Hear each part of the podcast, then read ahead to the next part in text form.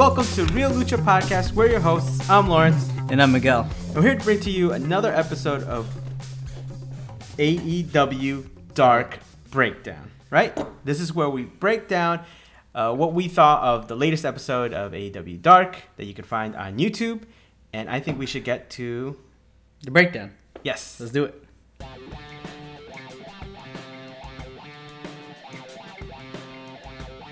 Welcome to the AEW Dark episode 80 breakdown. Our favorites Excalibur and Taz are on commentary. First match to begin the night is Cesar Bononi versus Luchasaurus.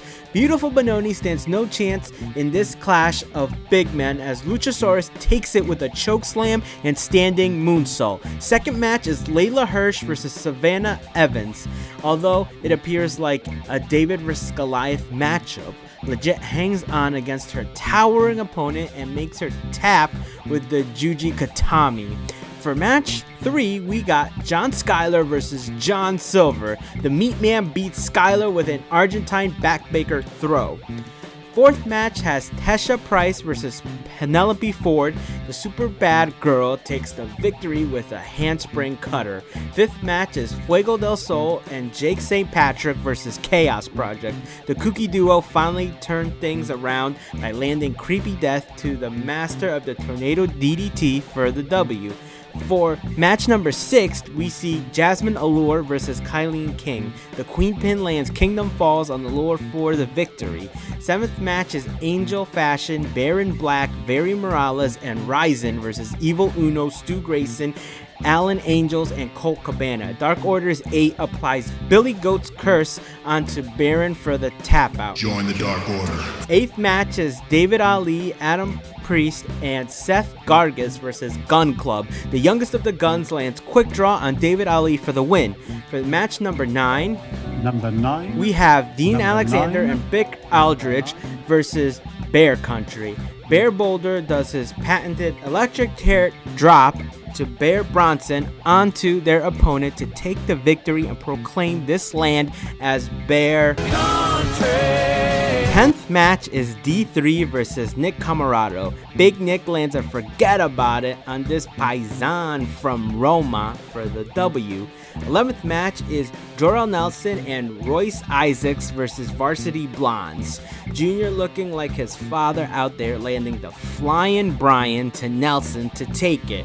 For match number 12, we see Maddie Rankowski versus Vert Vixen. Shoutouts to Booker T as Miss Reality lands an axe kick to win it. 13th match is Carly Bravo and Aaron Solow versus SCU. SoCal Uncensored and these Nightmare Boys put on a heck of a show, but the Pride of the West takes it with the best Meltzer ever. 14th match is Brian Cage and Ricky Starks versus Sonny Kiss and Joey Janela. Another banger was had here with animosity coursing through both teams. Absolute gets his spear off on the concrete rows to grant the victory to Team Taz. And now for the 15th match and main event of the evening, we have Jack Evans versus 10. The big slams start with Preston Vance as he shows off his strength with a stalling suplex and a hip toss. The OG high flyer takes the reins Luther and Roman style with a ring post shove, a corkscrew kick, a leg lariat, a standing sky twister, cartwheel elbow, and springboard Van Dam kick. 10 finally gets a shot in with a clothesline. Evans' turn again with a standing moonsault. Finally, the bigger guy of the two gets going with a ripcord cutter, back body drop, and a Leviathan spinebuster. Jack attempts another springboard attack, but 10 meets him mid-air with a spear. As 10 gets Jackie Boy in a full Nelson, Angelico comes in for the assist while Evan lands a low blow. This gives him an opportunity for a top rope Phoenix Splash, and he connects. It is not enough as Dark Order's 10 gets another full Nelson lock on one half of the Hybrid 2 for the win. Join the Dark Order.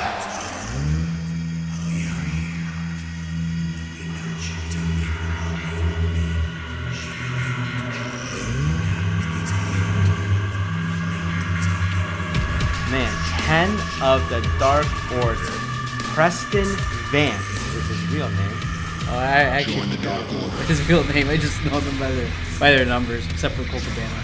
Yeah, man. Vic coming out with the victory in this outing. What do you think of Dark Order 10? Anything? Well, I mean, regardless of who the Dark Order chose to represent them in this match, I mean, I was already hooked on it because of Jack Evans. But besides Jack Evans himself, I thought 10 is like, he's very subtle, I feel like, in his, like, I didn't know much about him going into this match because I'll be honest, I never really paid too much attention to him. So when the fact that he's able to go toe to toe with Jack Evans and and put himself over, and Jack Evans moves over throughout the match, like that in itself impressed me. I mean, I do have to be truthful. I was rooting for Jack Evans in this match, but I was not surprised about that. 10 going over. And because he's like, he's the upcoming guy, especially since Dark Order became face since Negative One joined, and he's like their new leader apparently. Yeah, that's a very well said. I think we'll go into three matches that we want to kind of highlight in this one.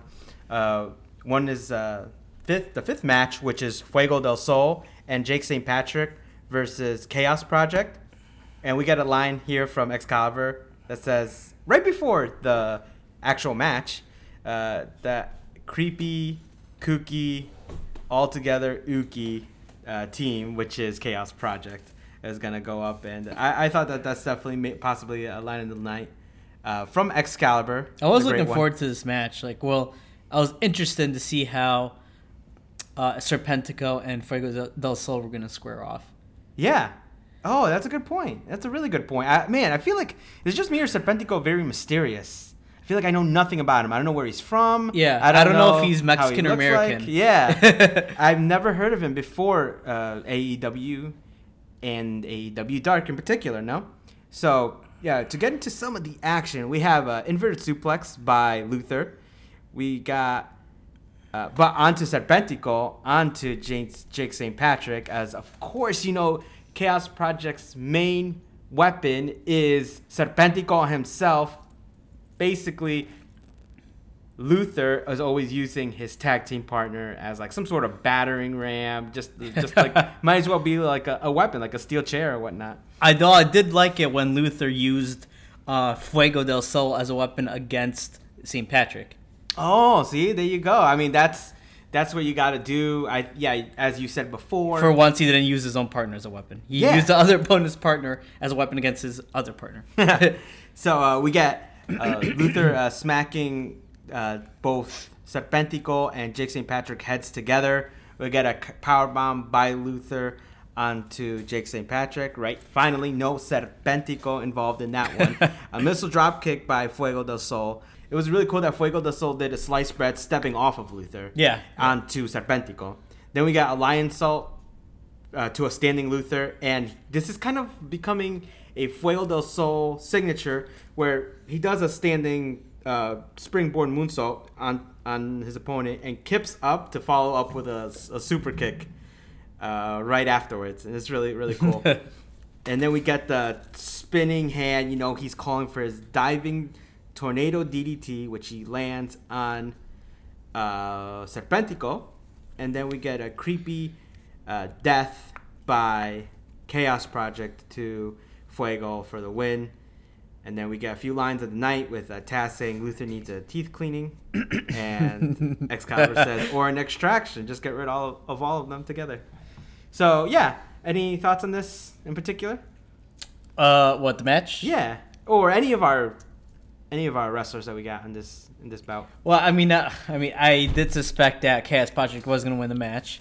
And I kind of felt like they needed to win it because I believe in the last two Darks they were a part of, they lost their matches. So, and they're kind of like they're kind of like a solid Dark team, AEW Dark team. So if like they were to go on a losing streak, that'd be a bad sign for them. Meaning like, oh, like are they gonna get demoted even more now? Like are they maybe not never gonna show up in Dynamite again? Are you talking about Chaos Project? Yes. Yeah, it's interesting you say that because I've been, you know, in covering the past Darks, I've been kind of seeing that Chaos Project has been going on a losing streak, and it's not because of they're going after these makeshift teams that are like what I call the Dark All-Stars, right?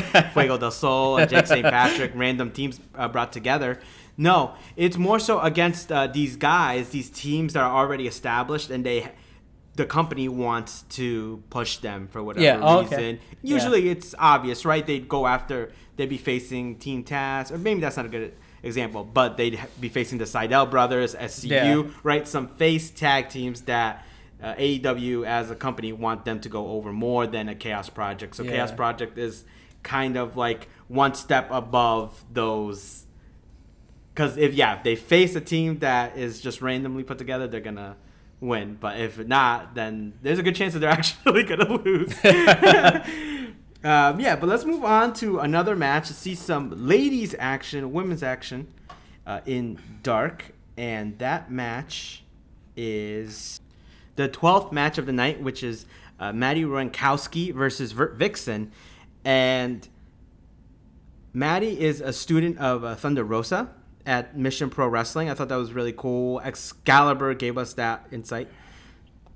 We get a heel to back of the head by Vert Vixen, a leg drop by Maddie Rankowski, two super kicks onto Maddie, and an enziguri to follow that by Vert Vixen. We get a back toss by Maddie, a monkey flip by Maddie, a running knee strike by Vert Vixen, and an axe kick, right? A cutter kick, scissors kick, whatever you want to call it. Basically Booker T style from Maddie Rankowski onto Vert Vixen to take the win. And that was pretty cool because I actually had no idea who was going to win that. I really thought maybe Vert Vixen had the edge, but I thought without a doubt she was going to win. See, Vert Vixen. And that's a good point there because in these dark matches, unfortunately what you can say for 90% of them is that they are very you can say that they are very... They're predictable. Very predictable. Like, it's easy to predict the outcome. Yeah. The winner of the match. Yeah, they're very predictable. Well said. And so it's really cool to get some of these bouts where you're not exactly sure who's going to win. And, yeah, exactly. And, hey, shout-outs to the ladies because I feel like in the women's division, in at least on Dark, is where we kind of get most of that, where we kind of don't know who's going to win when they're facing off against each other. Yeah, I mean, and the reason, and even though most of the time we know who's going to win the match, we're still very tuned in because we don't know how they're going to win, not always necessarily. And if we do, it's usually like, you know, like the last move, like the finishing move they do, but usually like what leads up to it, like the moves and everything, that's like what we're not completely sure of. So that's what, you know, and even if we are sure of that, then we know that they're going to, you know, take the ball like themselves and make this match exciting. Not going to feel restricted, unlike bigger companies would restrict them. We all know what I'm talking about. You know, do you agree or do you know what I'm saying? Yes, exactly. I completely agree. And it's definitely one thing to know what's going to happen. It's another to actually see it happen. Yes. Because, I mean, that's kind of what we're doing here. We're kind of just summing up what happens in these matches, in these episodes of Dark Elevation that's coming up, and Dynamite. And we like to, let you know what we think about the matches, but we also definitively encourage everyone to go out, watch it if you can. You know, AEW Dark is on YouTube, Elevation's on YouTube, Dynamite's on TNT, and Being the Elite is on YouTube as well. So, we kind of just like to... talk about it, and we like to relate and give our opinion. And hey, maybe if you just didn't have the time to watch it that week, you know, we can give you a quick summary of what went on. No, yeah, exactly. But I am actually even though I did think that Vert Vixen was gonna win the match, I am happy that I'm glad for Maddie winning the match because, you know, she needed the win, and she's proven that they're potentially gonna start giving her more of the spotlight. Yeah, because, you know, up until this was her first win, I believe, right? I believe so. A singles win, at least. So yeah, we'll move on to the co-main event, right? Brian Cage and Ricky Starks with Hook versus Sonny Kiss and Joey Janela. We start this one off Sonny Kiss going hot with a cartwheel into a slap onto Brian Cage, the balls. We got a headstand kick by Sonny Kiss onto Cage. We got a knee strike by Cage onto Kiss, bringing it back. We got a roundhouse by Kiss onto Starks. Diving crossbody by Janela onto Starks. A topa suicida by Janela is countered into a suplex. Really cool. Wasn't quite Darby Allin-like. They did that same spot, Darby Allin and Brian Cage, where you did a topa suicida, but it was countered into a suplex on the outside in that awesome TNT title match that happened on Dynamite a few weeks back. We get a scoop slam and knee drop by Starks onto Janela. A running kick in the corner by Cage to Janela. A pickup powerbomb by Cage onto Janela. And then a slice spread #2 by Janela onto Starks. And that was coming off of Brian Cage. Kind of like similar to what Fuego and did to Chaos Project. And then we have a drop salt and rapid fire kicks combo by a Kiss onto Cage. Diving Meteora to Kiss by Kiss onto Cage. A diving Hurricanrana and a split big boot by Kiss onto Cage. A corkscrew kick by Kiss to Cage. A double spine buster by Team Taz onto Kiss. And it was cool. I mean, I feel like I don't really see something like that. Any double spine buster, I have to go way back to maybe like the Invasion Alliance days and the Fed, right? Like 2001, 2002, where maybe them, maybe a team like random teams would do something like that. So it was really cool to see that because I haven't seen that in years, that spot. Then we get a double backdrop by Kiss and Janela onto Cage. A diving splash by Janela to Cage. A 450 by Kiss onto Cage. And this is really when they started turning it on to Cage. Shout outs to Cage for selling to Kiss and Janela. They're the ones that are not getting the pay-per-view time, the TV time that a team like Team Taz is, right? So it means a lot to have a big guy like Cage go over. Because if this was another company, right, they would build the big guys into not selling for shit. Undestructible forces. Yeah, and it's just so boring. So, I'm so happy that we get that here on AEW. Then we get a body slam and power bomb by Cage onto Joey and Sonny. Very cool. And then we finish it off with that spear from Starks, right, onto Kiss. And, so any thoughts on our co-main event? That was a lot of action. I'm just glad that for the first time that I've seen Dark, this is the first Dark that I've seen where Brian Cage is not part of a squash match that was in his favor. Like, they ended up winning, but it wasn't a complete squash. Like, Janela and Kiss, like, held the ground for a good while until, like, finally, like, Team Taz caught up with them, and then they put him away. Yeah, I completely agree that it's just no. I was gonna say that I can see why we need Cage to just go over and dominate some talent, but we want that to be the Dark All Stars, right? We want them to be the guys that aren't all quote unquote all elite, right? They don't have that average, or even the guys that are right. Your guys like Aaron Solow, guys that are still on Dark. But they are all elite, are signed, have that next level contract with AEW or at all.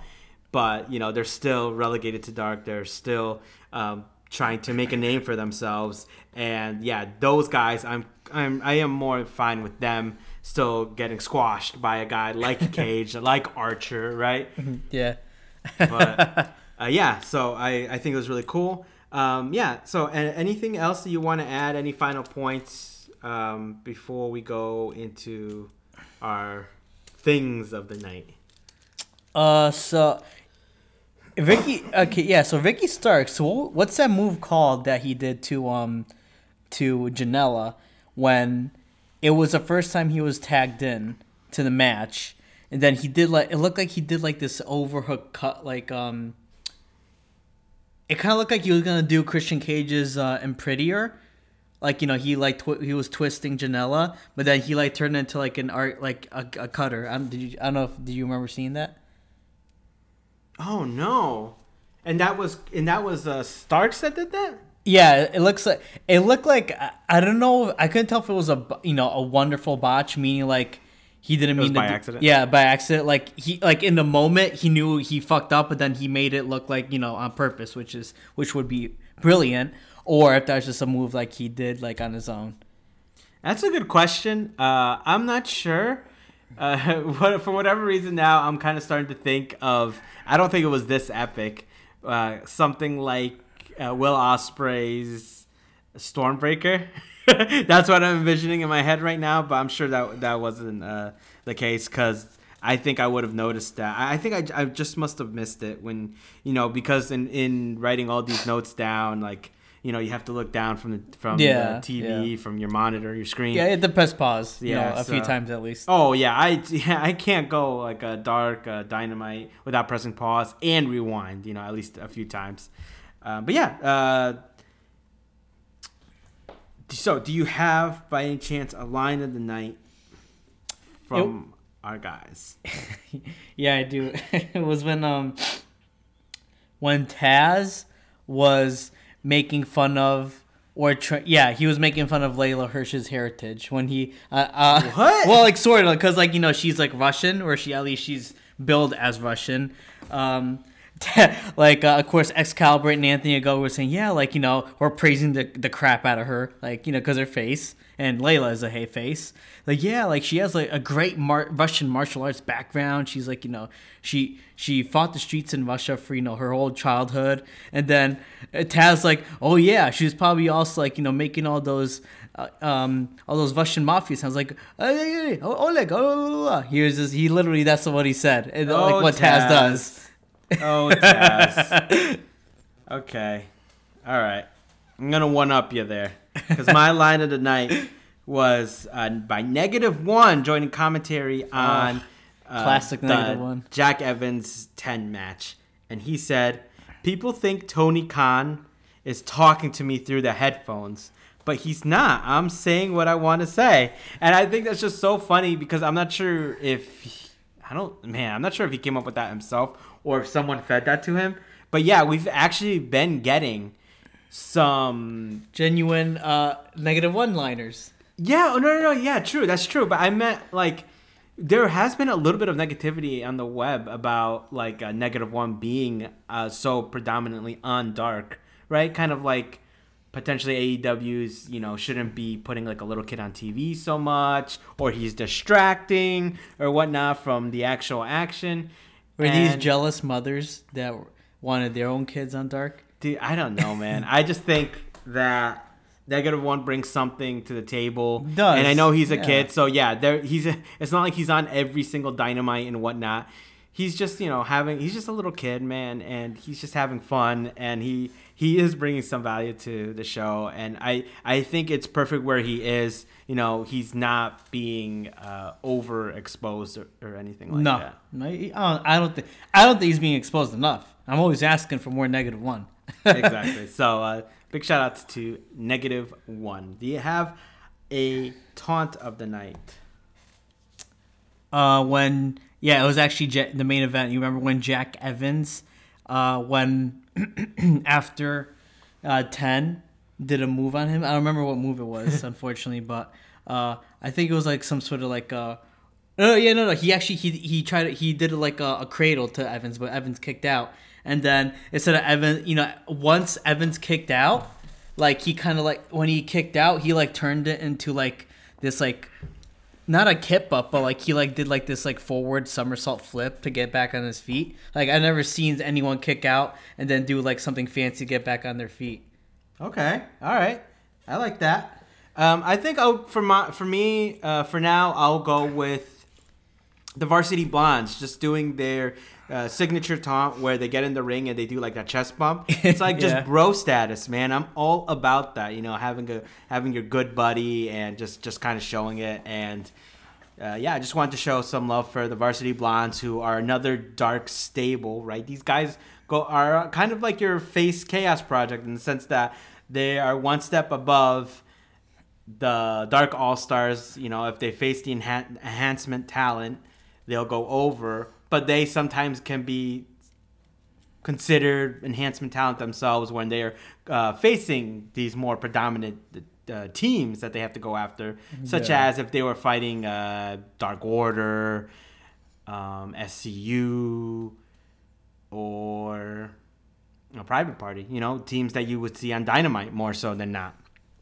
So shout-outs to them. And, yeah, top spot of the night. Miguel, do you have anything?